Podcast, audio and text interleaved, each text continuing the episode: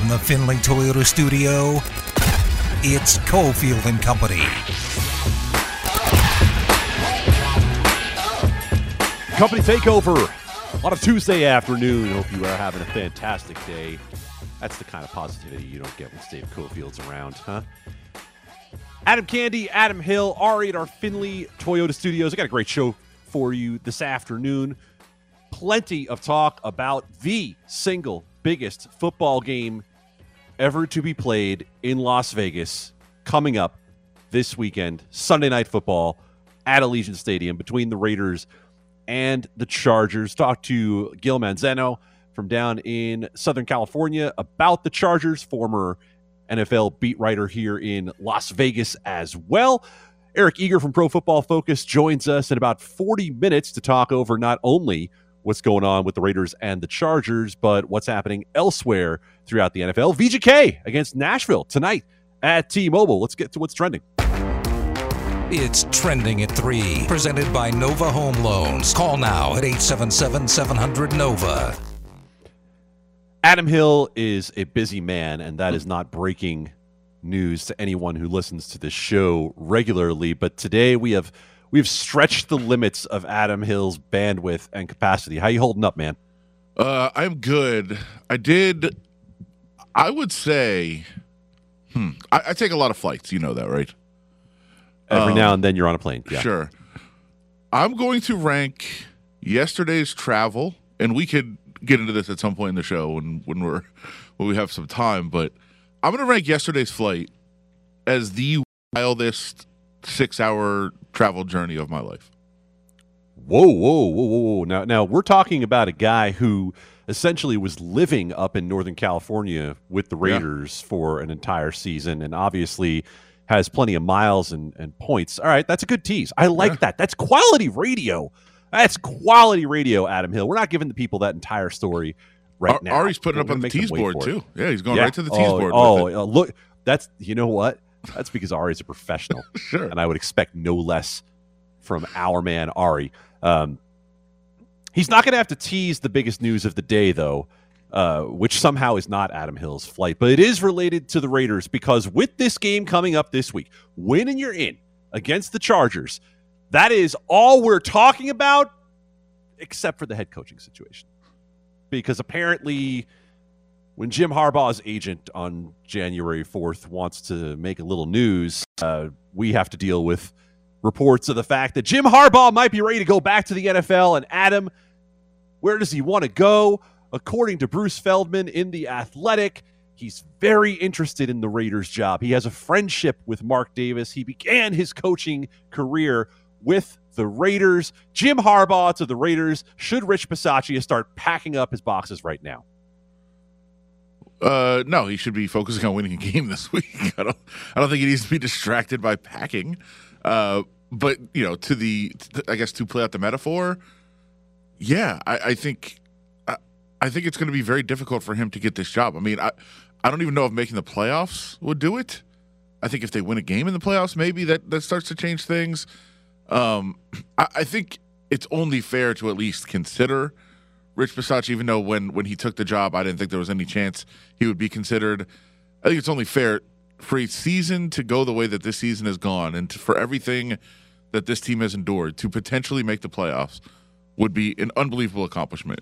And I think it speaks a lot about how impressive Rich Bisaccia is as a man.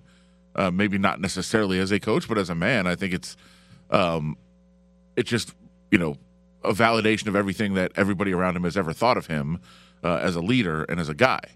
Uh, but I, I don't know that he's the answer long term, and I think we've just been informed. I think a bit by the Las Vegas Aces situation, where you know Bill Laimbeer has been incredibly successful. Uh, still wasn't the guy, and it seems like I mean I don't think this is an exact you know comparison, but it seems like what they told him was you're coming back unless we hire Becky Hammon. like unless we can make a big splash. Could Mark Davis do the same thing? I- don't think that's crazy. If he says, "Hey, listen, Rich, we'll keep you around unless I hire Jim Harbaugh," that's possible. Oh, Mark Davis has a type. Uh, there Yeah. is no doubt about that. Uh, because Jack Del Rio was roughly 12 months removed from a 12 win season and a playoff berth when he was shown the door in favor of another guy that got Mark all starry eyed with Jon Gruden. Yeah. And Becky Hammon, for much better reasons than Jon Gruden, also seems to have captured Mark Davis's attention. And so, would it be plausible and believable that Jim Harbaugh, even though the long term track record at Michigan isn't all that fantastic, coming off his hottest moment, going to the college football playoff, winning the Big Ten title, beating Ohio State, would be right in Mark Davis's vision right now? Absolutely, Yeah. it would. And, and It Absolutely. wouldn't, and it wouldn't be the first time. I mean, Jim Harbaugh and, and the Raiders have flirted a little bit in the past as well. And Jim Harbaugh was here, you know, was here with the organization for a while. He's friends with Davis. He knows Davis. I think it makes sense. This report today does kind of, it feels like a personal attack almost of for two months in every interview that I've been asked, who's coaching the Raiders next year? I say Jim Harbaugh. And now all of a sudden we're going to put this out. Now mine wasn't based on any reporting or sourcing. It was just my feeling of who they wanted to go after. Um, but in this case, like, yeah, it seems like it's getting more and more uh, traction. Now I have no idea if Jim Harbaugh is going to be the coach. I don't know if they're going to be hiring a coach. I don't know if Rich Bisaccia makes this run and he's the coach. Who knows what happens in the offseason. But my thought has been from the beginning of this process that Jim Harbaugh will be offered the job at some point and that's all that i think that's all we can kind of you know gather of does he want it? We don't know. Maybe he goes to the bears instead. Maybe he doesn't actually want to go to the nfl maybe this is renegotiating at michigan. Maybe all these things are possible. But i've always felt from the beginning of this process that jim harbaugh would be offered the job with the raiders at some point. Jim Harbaugh will not have the opportunity to coach the Cleveland Browns or the Pittsburgh Steelers. Both those teams appear pretty set. Kevin Stefanski and Mike Tomlin, as they squared off last night in, I mean, let's be honest, objectively, one of the worst football games to occur in this entire NFL season. Um, bigger story coming out of last night Baker Mayfield is going to have shoulder surgery, or suddenly everybody loves Ben Roethlisberger. I mean, that was pretty. That was pretty amazing uh, to watch. But I mean, you get it, right? It's not everyone necessarily. It's everyone in Pittsburgh. Um, he's been a beloved figure there for a long time. I, I think it made sense last night when they said, you know, no player because of you know the Steelers era or the Steelers franchise has been very successful and very popular for a long time. Uh, but this era, the Heinz Field era, you should call it, has been almost entirely synonymous uh, with Ben Roethlisberger. So I, I think it it you know, is very fitting tribute, a, a you know a, a going out moment, and you know somewhat fitting for them that they're also still in the playoff hunt, still potent. You know, it's a long shot, but they have a chance. Um, going to finish with a non-losing record yet again, as they always do. Um, all those things. I, I thought it was a good moment for him in the city and somebody who, yeah, has been accused of and has been, you know, discussed in some really awful situations, but I don't know, seems to have rebounded not only his image but his career and and you know become a beloved figure uh, in Pittsburgh. I, I guess you know it was cool. I, I think that you should still keep in mind some of the things that have been discussed about him and alleged about him in the past when you celebrate his career. But I, I don't know that that means he doesn't deserve that moment for the city. I'm not naive to the idea that ESPN, the rights holder, was not about to give us a both sides moment with Ben Roethlisberger last night, right? Like I, I've, you know, I've been around the block enough to know that when you pay as much as ESPN does to broadcast the NFL, you're not there to say, let's remember that Ben Roethlisberger was twice accused of rape. Uh, once the prosecutor declined to go forward because of uh, feeling that he couldn't nail the case down, and once Ben Roethlisberger paid out a settlement to end it out of court. So, did I expect the ESPN broadcast team and Roger Goodell and Aaron Rodgers on the Manning cast to be discussing it last night? No, I didn't. But they did reach a point last night where it was so slobbering and so over the top about Ben and his kids, the family man. If we're going to take that angle, if we're going to go into the personal, look at Ben Roethlisberger leaving the field with his kids, look at his wife waiting for him in the tunnel, then I think we got to back it off just a little bit in terms of the over the top celebration of the life of Ben Roethlisberger. The football player, the guy who won multiple Super Bowls, yeah, I get it. That's what you're there to talk about. but when we turn this into the whole, let's let Ben have his moments, uh, that's where it gets a little sketchy for me.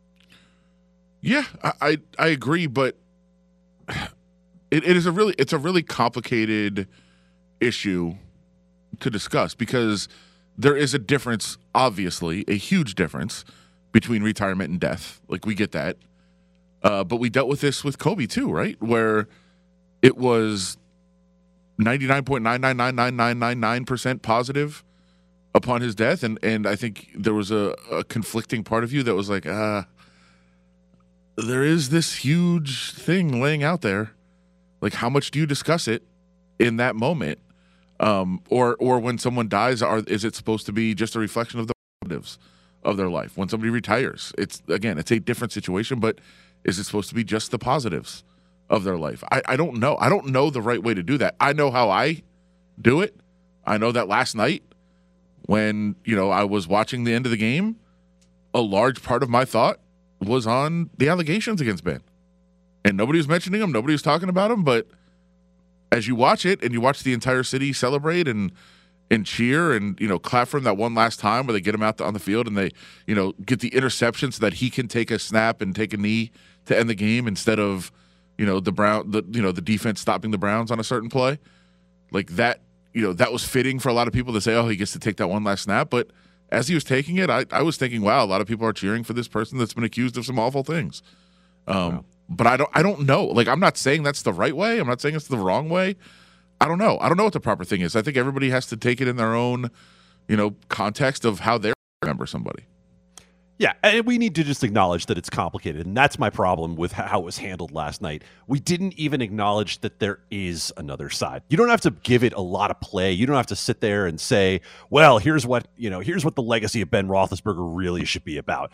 But the fact that you read the stories about those allegations and you go back and you take a closer look at it, and you see that one of the women in those uh, in those cases ended up in inpatient therapy. Like ended up having to check in and be essentially have her life upended over what happened. And so to not acknowledge that feels a little bit weird to me. But again, it's uh it's victory Tuesday for the Steelers and Ben Roethlisberger, and I'm not here to bring the kind of negativity that a Steve Cofield provides to this program at all times because we should also talk about beginnings, Adam. We should talk about beginnings because this looks like it's going to be the beginning of Logan Thompson's career in the National Hockey League, at least as a starting goaltender with the Vegas Golden Knights. Darren Millard joins us in just a moment to talk about VGK against Nashville and the rookie getting his first look. Nova Home Loans brings you Trending at 3. It's a refi rate at Nova Home Loans. With interest rates at all time lows, now's the time to talk to your local Nova loan officer. 877 700 Nova. Tick, tick, tack, tick, tick, tack. Knights need a goal to tie it. Left point, Theodore shoots, tip, score!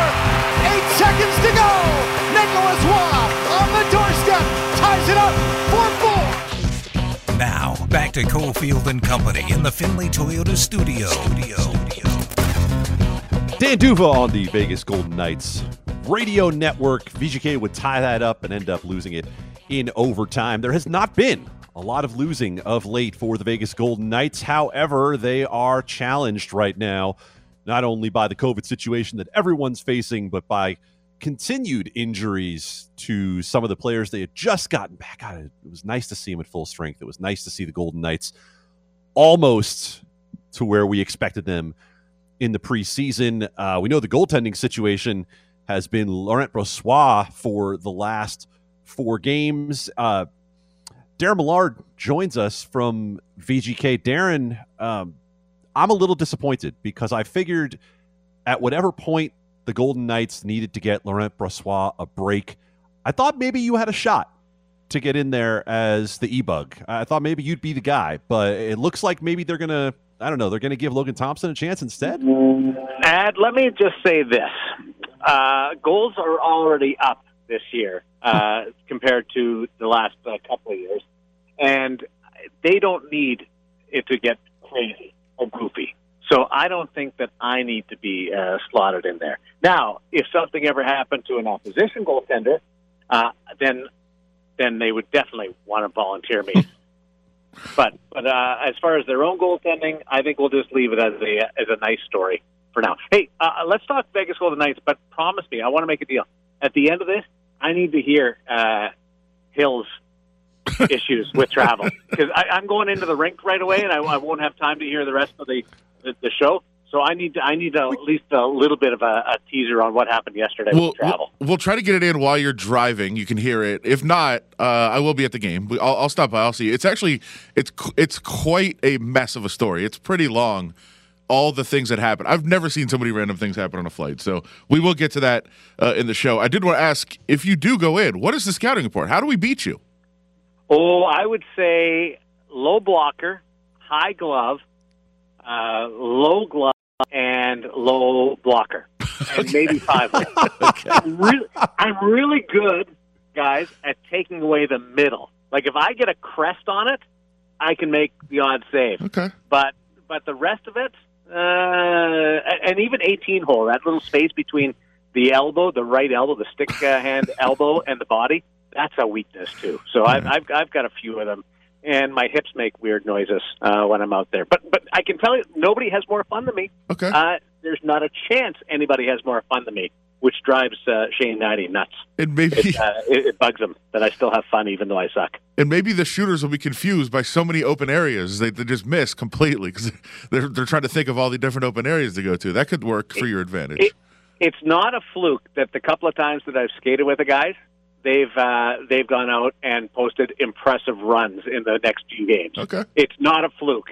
There's some confidence Sure. that comes with my game uh, for them, for them anyway, not not not for me. Well, But so- uh, but Logan Thompson, if he, I don't know whether he's going to play. Uh, Brossoit didn't skate today. He generally doesn't skate on a game day, but he didn't skate yesterday, which kind of raises uh, uh, the the Spockian uh, eyebrows a little bit. And then uh, Dylan Ferguson was on the ice today, so uh, Pete DeBoer wasn't uh, tipping his hand uh, at all today. But if you read the tea leaves, you go, okay, that's uh, that'd be different for Brossoit not to not to skate uh, the next couple of days, and so that leaves uh, Logan Thompson as the next man up. And if he does play tonight, gentlemen, you are witnessing one of the great sports stories uh, that that this city, that the National Hockey League uh, has produced. It was a little over two years ago. Uh, Logan Thompson was uh, out of junior eligibility, uh, hadn't signed a professional contract, and was playing Canadian collegiate hockey, which uh, NCAA hockey would be considered better than Canadian collegiate hockey. And normally, uh, guys play their major junior, and if they don't turn pro, then they'll go to Canadian college and get the education. It's not uh, Canadian college, uh, with all due respect to Joel Ward, who did uh, go that path, isn't necessarily a fast track to to uh, the NHL. And Logan Thompson chose a college where he was going to get a lot of work. It wasn't a powerhouse, and he went there and he played collegiately. And two years later, uh, he's he's backing up in the National Hockey League and potentially could make his first start. It's unheard of, and for a goaltender, it's I don't know whether it's ever been done before. Uh, what what what he's done in in just a little over two years. Uh, so it's uh, I, I when he does get that start, it's going to be a big moment. How do, how do you usually see other players react to a situation like that? I mean, uh, you would think that the rest of the team would be, you know, that much more fired up to play for. Not that they're not every night, but you get a guy like that, and you know, you want to help reward him in his debut, right? Yeah, yeah. You want to you want to lock it down as much as you can. You want to play like they did against the Anaheim Ducks uh, in in a near perfect performance, uh, Adam defensively uh, and and on the other side of the puck. Like they controlled every aspect uh, of that game, and that was a, a big game for both teams. Uh, possibly Anaheim's biggest game as a franchise in five or six years because they were battling for first place uh, almost halfway through the season, and and Vegas stomped them. Uh, so that that's what you'd like to see. Now, now Logan Thompson does have this going for him. Uh, nobody scored more goals this year uh, than the the Vegas Golden Knights. They played a few more games, but uh, but they're top five in goals per game, and they scored the most actual goals uh, in the National Hockey League. So he he should know that he's going to get three. Uh, they've got three or more in almost twenty straight games. Uh, so if you if you look at it that way, uh, he's he's got a pretty good start with an offense that uh, that's been going great uh, great guns right now. Darren Millard joining us here on Cofield and Company. Darren, you mentioned the scoring that this team has had, and I was talking in the intro to say we don't know who will be playing for the Golden Knights on any No. given night, and uh, you know they've managed to keep it humming here of late. So I'm going to ask this question sort of an odd way, but do with it what you will. Who matters for the Golden Knights to have on the ice night to night? Because it has felt like yes, early in the season they struggled to find their footing, but they've been able to battle through pretty well here over the last couple of months. I don't think you can say anybody matters. Like Alex Pietrangelo is uber important to this team, and and the confidence in the back end and being able to break the puck out. Uh, the misfits have been have been great at times, and for them not to get anything out of that game against Winnipeg is one of the gross atrocities in sports because they were dynamite. Uh, Mark Stone, Max Pacioretty, uh, Chandler Stephenson, when they were going, they were money line. They, they, they, go. So uh, they, they've all had their moments, but I don't think anybody matters whether they're in or not. It's whoever's not in is playing great, and that's that's not a cop out answer, Adam. It's it's absolutely what we've witnessed this year. Uh, Stephenson uh, has has played out of his uh, mind this year, a point per game player, uh, and, and and he's carried the the, the load uh, without his two wingers. But when they came back, uh, they were the best line in the National Hockey. Max, Max Pacioretty was top three players in, in the month of December. The Misfits have been great. Uh, uh, we've seen uh, uh, Shea Theodore go on runs. Uh, Zach Whitecloud has five goals. Zach Whitecloud has more goals this year than in a single season, halfway through the single season, than he's had in a single season going back to minor midget hockey. Like he, you don't expect five goals or ten goals out of, out of Zach Whitecloud. He's he's jumping and he's making plays and he's got confidence. So uh, it's it's it's not that one person. If from the outside, I would say Alex Pietrangelo, but they found a way even without him uh, to play some great hockey. So I think it's really easy to say that all those things that you just described are reasons for extreme optimism for this Golden Knights team. You would expect by the end of the year, everyone is back in place. Jack Eichel is out there skating, and this team takes all this experience and all this, you know, good energy with all these different players in there and puts it together uh, at the end of the year with their best players on the ice and makes a run. I- I guess me being a pessimistic person by nature, I'll ask, like, could it be a bad thing in that you've got all these guys contributing all these things, and all of a sudden at the end of the year, a bunch of them aren't playing. You're back to the guys that you're used to being on the ice, but they haven't really played together all year, and they're not quite ready to put it all together. Yeah, you could say that, but I, I'll counter with uh, that. All, like everybody's played with pretty much everybody Sure. this year, and and so uh, if if if you've got a, all, all the great guys back, they're used to playing together. Uh, the Misfits will be used to playing together. I don't know where Jack Eichel is going to slot in. It'd be hard pressed to take, if, for pending uh, some kind of fall off in play, Chandler Stephenson out of there. Uh, but uh, but maybe it allows you the flexibility to play Jack uh, further down the lineup. But everybody's played with everybody, and that goes to the back end too. I don't remember so many different combinations on a team that's contending as what we've seen from this team. And and you now you found this great pairing in Nick Hague, uh, who's out of the lineup right now, but uh, Alex Pietrangelo. So uh, I would uh, I would counter that, uh, Stephen, and that's a, that's logical that you think that. Like all of a sudden everything's perfect, and uh, that could cause you out of sync. That's a weird problem to have. But if they're never going to be put in that situation, it would be this year because they've had so many moving parts. But uh, their ability to adjust has been so impressive that if everything went back to normal and it was abnormal to be normal, uh, I think they'd be able to adjust that too. Darren, we'll finish with this. It's not just the players who are battling with this virus situation that we're all dealing with. Uh, a very cool moment for Brian McCormick getting the call up to do the radio Awesome. broadcast, filling in for Dan D'Uva. What, uh, we've all had that experience of getting a, a big breakthrough kind of opportunity there. What was that all about? It was uh, it was uh, adjusting on the fly. Uh, Dan D'Uva is placed in the COVID protocol. Uh, he couldn't call uh, the game, and so Brian McCormick came up and uh, and uh, from the the Henderson Silver Knights broadcast and called a game on New Year's Eve against the Anaheim Ducks, and then flew to Ontario where the Henderson Silver Knights were playing that night and called that game. And the next day was back in in Las Vegas and called the game at the Orleans Arena, uh, and it was all three wins Vegas and Henderson, uh, three and zero uh, combined. So three games, three wins in two states, in three different rinks, in two different leagues. Uh, I've I've never heard of it before. I, I did a, a doubleheader last year, a Henderson game and a and a Vegas game back to back, but it was in the same city, and and it, it didn't. It was cool, but it didn't merit like uh, jaw dropping. This was jaw dropping. I've never heard of it before. I've never uh, heard like wondered what would cause it uh, to happen. But the start times fell into place, the flights fell into place, and I'm so pumped for Brian McCormick because he does a great job. And uh, and he was uh, he was humbled by the attention uh, that he's gotten, but uh, it, it's it's really cool. Uh, they they they uh, honored him in in Ontario in the press box by calling him uh, "Let's Play Two Brian" uh, uh, on his placard when he got to the broadcast booth. So uh, nice touch by the Ontario Reign. I love it. I love it. Brian McCormick and Ernie Banks, both in the same breath now. Very, Exactly. very well and his done. travel apparently was a lot better than Adam Hill's.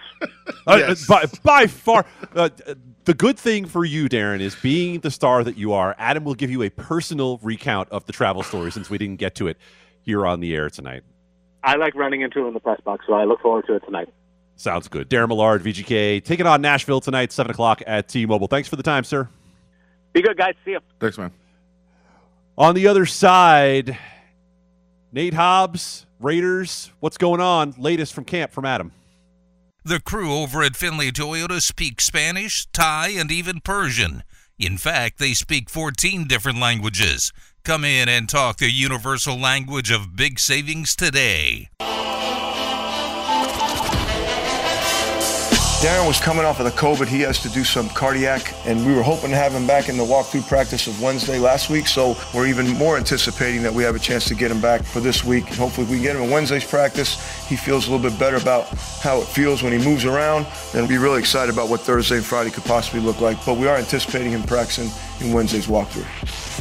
Now, back to Cofield and Company in the Findlay Toyota studio.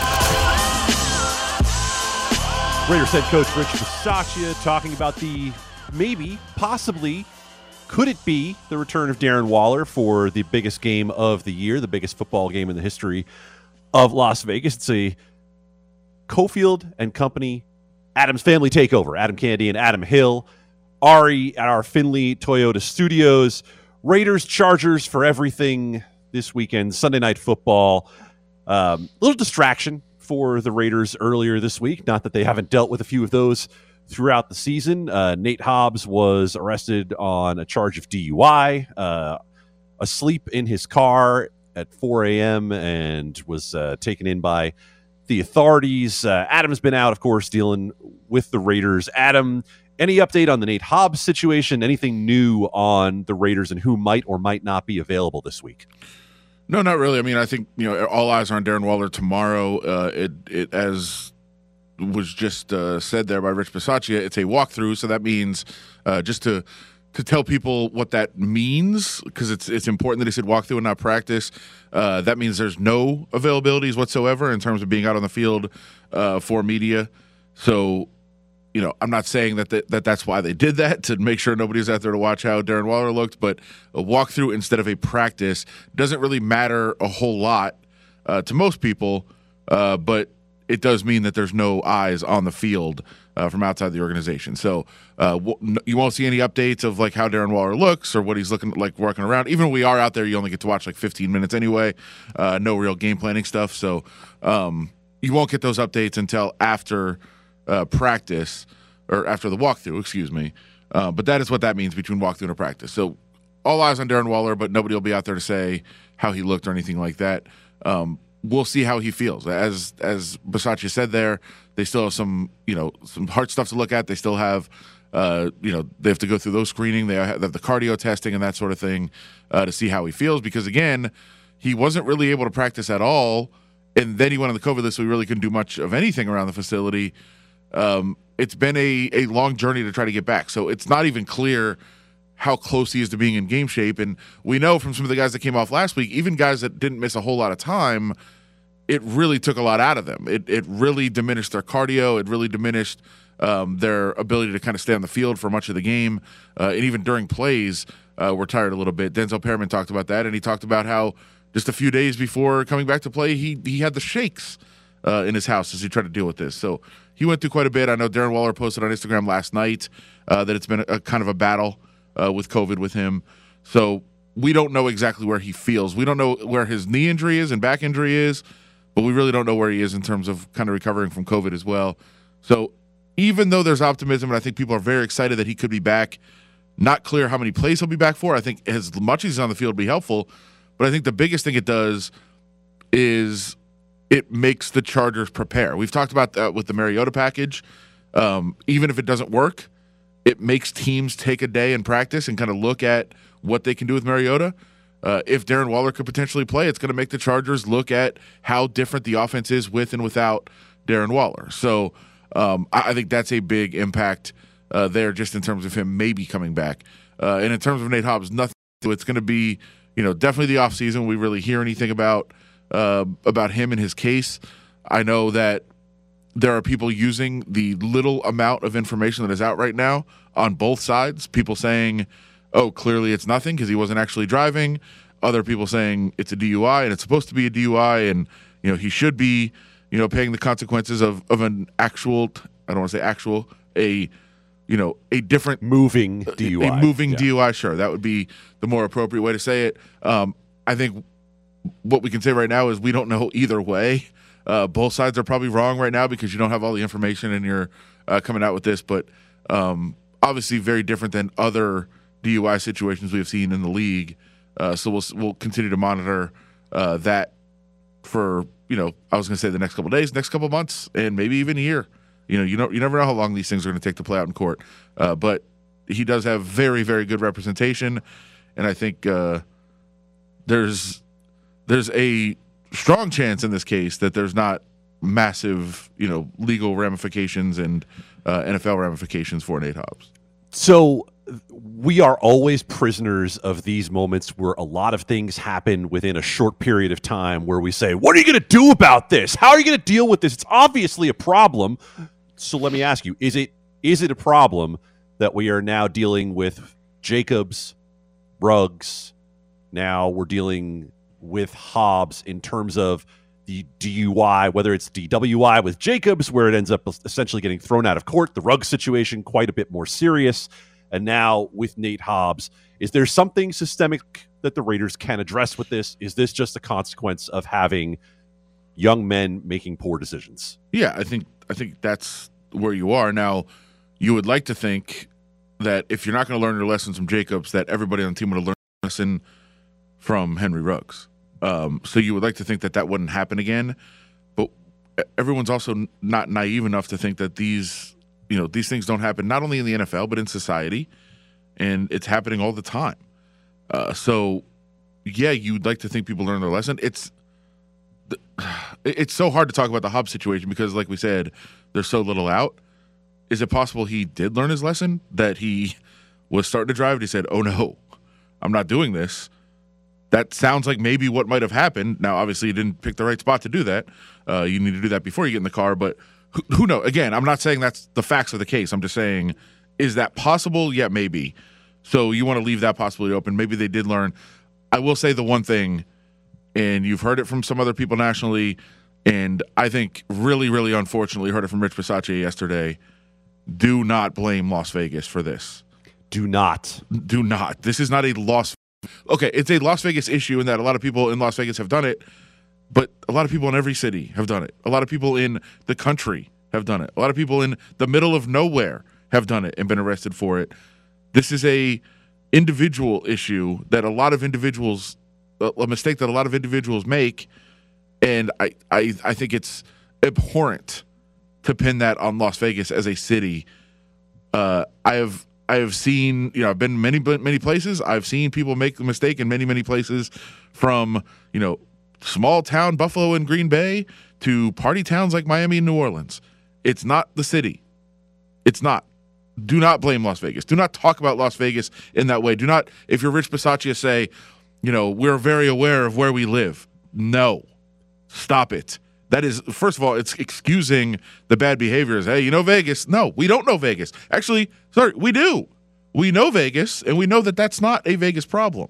So it's, stop it. It's a problem that exists on earth. It is Yeah. not a problem that is necessarily exacerbated by Las Vegas. Adam, I'm going to tell you the story that I tell many people about DUI and its pervasiveness and the fact that Vegas doesn't mean anything when it comes to it. When I lived in Flagstaff, Arizona, a town of 50,000 people, were literally the only place to get food after 1 a.m. was Jack in the Box. It was the only place in town that you could go 24 hours. And so, what did the cops do in this town with theoretically no nightlife after a certain hour, right? The, the streets roll up at one in the morning. The cops parked right outside the Jack in the Box and they waited for people to come back out and saw if any of them were driving crazy. And I had a colleague who managed to get a DUI going like 10 miles an hour coming out of the Jack in the Box drive through in Flagstaff, Arizona You know, if it can happen to you, if it can happen to you with Jack in the Box in Flagstaff, it can happen anywhere. And so we don't know about Nate Hobbs, and we're not about to bury him for quite yet. You need to know the details before we can talk about any of this. But yes, you would hope the Ruggs situation would stop anybody from getting anywhere close to it. But to say that Vegas is anywhere near it, if you were Andrew Brandt, who was calling this crap out on Twitter, or anybody else who has done it in the past when it came to the Ruggs situation, stop it. We don't need to hear it. We've heard it all before, and it can happen to you too. Join the conversation on Twitter at ESPN Las Vegas. You're listening to Cofield and Company on ESPN Las Vegas. It's an Adams Family Takeover Company Edition here on Cofield and Company. Adam Candee, Adam Hill, Ari at the Findlay Toyota Studios, Eric Eager from Pro Football Focus on the line with us. Uh, runs the R and D for PFF. Hosts of the PFF forecast. If you're betting on NFL football, you need to be listening to the forecast where Eric and George Chahrouri are breaking it down for you every single week. Eric, welcome. Uh, we have the game of the week, in theory, here in Vegas this week on Sunday Night Football Raiders and Chargers. What's your breakdown of the Las Vegas Raiders, the Los Angeles Chargers, TK18? Yeah, I keep calling it Oakland, San Diego, but uh, but uh, obviously, uh, and that that's not uh, what the, the good folks of Las Vegas want to call it. Uh, yeah, and and uh, obviously, yeah, because uh, you know nothing's easy anymore. We have to hold out and make sure that that three percent chance, uh, you know, that the Jags don't beat the Colts. Uh, and, and the uh, Steelers don't muck it up, uh, so that we ha- we get like the third period of a hockey game on, on, on Sunday night. It would be fantastic to see the scenario where they could Yes. both get in with a tie Yes. and then dot down yes. the whole game. I want this. Uh, I would love that for NBC. It'd be great. Uh, no, it would be terrible television, obviously. Um, before we get into the, into your thoughts on the Raiders in general, uh, what did we decide George looked like with that cap on? Are we going with like uh, the cool professor on his break? Uh, there's nothing cool about what how he looked on that show. I, I but I, it was it's gonna be something you know either a you know like a Apple Genius bar employee or like a uh, like a barista, but like a, a barista who's like maybe too into the you know the the the the music on the side. I don't know. It was a little bit of an odd uh, appearance for him. So, so when we look at this game, are the I want to ask, are the Raiders good? But are the Chargers good? Like I feel like the Chargers are a good team that's underachieving in in the results, and the Raiders are kind of a bad team that's overachieving in final results. Is that fair? I think that is. I, I don't quite think that you can attribute like so. The Chargers, I think, are a better team than, than the Raiders, and that's why they're favored by a couple points, uh, even though the game's being played in Las Vegas. But um, you know, but they, they the Chargers do this kind of every year, no matter who the coach is, right? They like they play the Chiefs down to the wire, and then they lose to Houston, and then you're like, what do I make of this team? Um, you know, I, I thought that this was going to be a good matchup. The Raiders actually have a fairly decent secondary with guys like Casey Hayward, and then you know Hobbs goes out with the DUI, and you know, like the the Chargers kind of leave these things to chance on purpose. It feels like the, they're top five in the NFL in terms of contested target rate, meaning like you know Justin Herbert's just throwing the guys who are covered more. Um, and that obviously yields noise that you're not getting for some of these other sort of more um, you know established offenses. So yeah, whereas with the Raiders, like they have a you know they have a negative point differential, I believe, or, or you know one of the weaker point differentials among these these great teams here, um, and and you know Derek Carr is doing a good job. Everything you know everything told, he's just not given a lot, and, and you know so that's why you get some of these weird games uh, where the offense sputters, but they still somehow come down with a win. So yeah, I think like going into this game, it'll be a big upset for the Raiders to come out with a victory, but uh, it hasn't been unprecedented in this season where the Raiders have won games they shouldn't have and the Chargers have lost games they shouldn't have.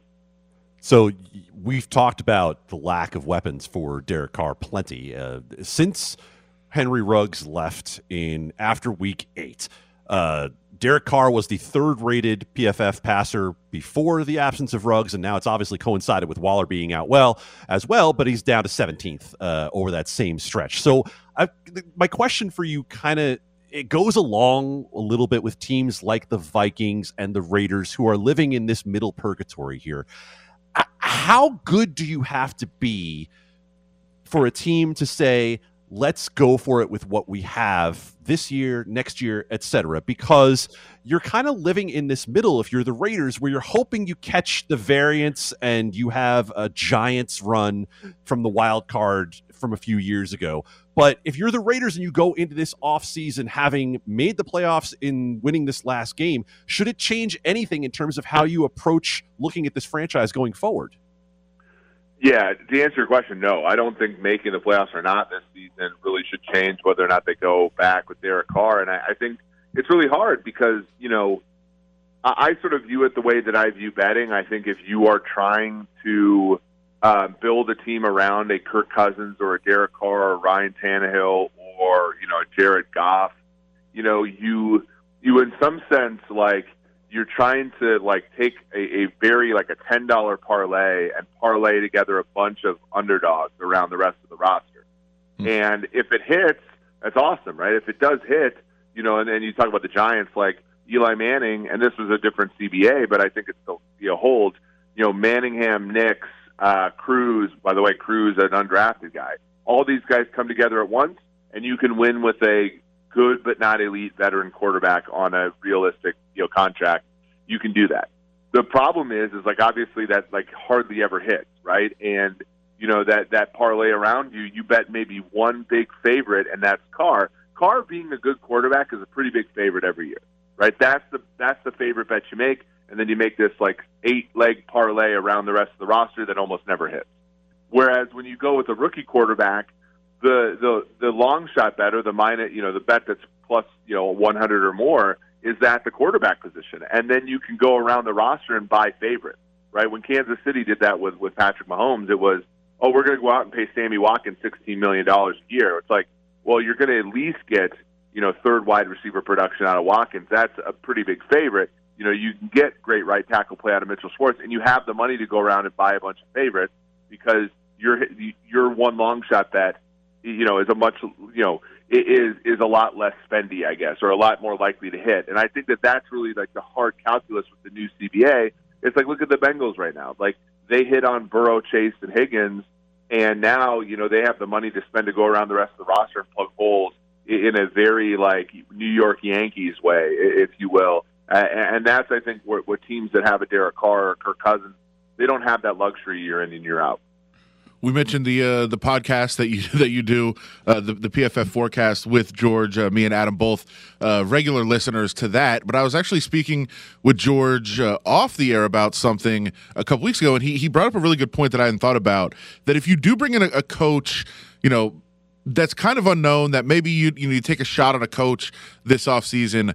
That maybe part of the reason you keep Carr around is because you know what you have. He's a known commodity, and then you can determine if the coach is any good by how he performs with Carr. Like, would that weigh into your decision at all? Just to have that one at least known, so you don't have two variables going into next offseason or next season. Yeah, I, I guess like what's the payoff though? Like, are you hiring this next coach to go back to respectability, or are you hiring this next coach to try to win the Super Bowl? I guess it, it is an interesting question for the Raiders because for the you know for the Raiders to become great, it's a humongous climb with Justin Herbert and Patrick Mahomes in this division. So maybe you try to get to respectability first. I sort of think of Tampa Bay this way, right, where they they hired Dungy to get them sort of off the ground uh, and realize where the ceiling was, and then they hired Gruden to win the Super Bowl. Like, so I guess if that's the goal, I, I don't mind George's thought process there.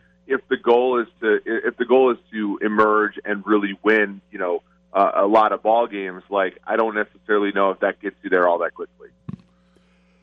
Eric, obviously, you follow the AFC West in general, both uh, for the job and as a Chiefs fan. Uh, follow me on this one and tell me what you think. Because the Chiefs obviously have gotten a lot of respect back for the performance over the last few weeks. The game against Cincinnati, I'm less concerned about the offense than I am about the defense, since the defense got a lot of credit for how the Chiefs have been able to steady the ship. Uh, should I be concerned about that, or, or did they just catch the hottest team in the NFL offensively right now in the Cincinnati Bengals? Uh, that's a great question. I think it's a little bit of both. I think um, because you know Ward was all over Chase on a few of those plays, uh, and Chase just made great plays. It wasn't like guys were running wide open. Um, but then I am concerned that they're still playing Daniel Sorensen. He was fully responsible for one of the touchdowns by just not taking an angle at all on a play. So you know, I think it's a little bit of both. I don't think the Chiefs' defense was as amazing as the win streak sort of, you know, implied, and then I don't think they're going to catch a team that played as white hot uh, as the Bengals did on Sunday uh, anymore. So, you know, it's exactly I think where 2019 stood, stood for me, where you know it's all dependent upon whether the quarterback can get hot at the right times. The defense is good enough to win with, um, but there's there you're always going to be a little bit afraid of them uh, in a playoff game because you know they're they're not a win because of defense. They're a win with defense, and you know win win with defenses. Some have games, sometimes have games where they're the liability. Eric, tell the folks where they can find all your good work at PFF. Yeah, I'm at PFF underscore Eric on Twitter, and then yeah, as you guys said, and we appreciate that uh, the listen to the PFF forecast. We're on YouTube, uh, iTunes, uh, Spotify, all those, and we we come out on Monday morning and as well as uh, Wednesday night. Eric Eager from Pro Football Focus. Uh, tell George we have to have him on at some point soon to defend himself for his fashion choices. I'm sure. I'm sure he'll come on and defend himself. For the first time in the history of the podcast, his looks are the ones on trial. that is an excellent point. Thanks for the time, Eric. Take care, guys. Football frenzy coming up in a minute. Findlay Toyota. They'll do anything to sell you a car. No Toyota problem is too tough, too large, or too small. Keep your Toyota running like a Toyota.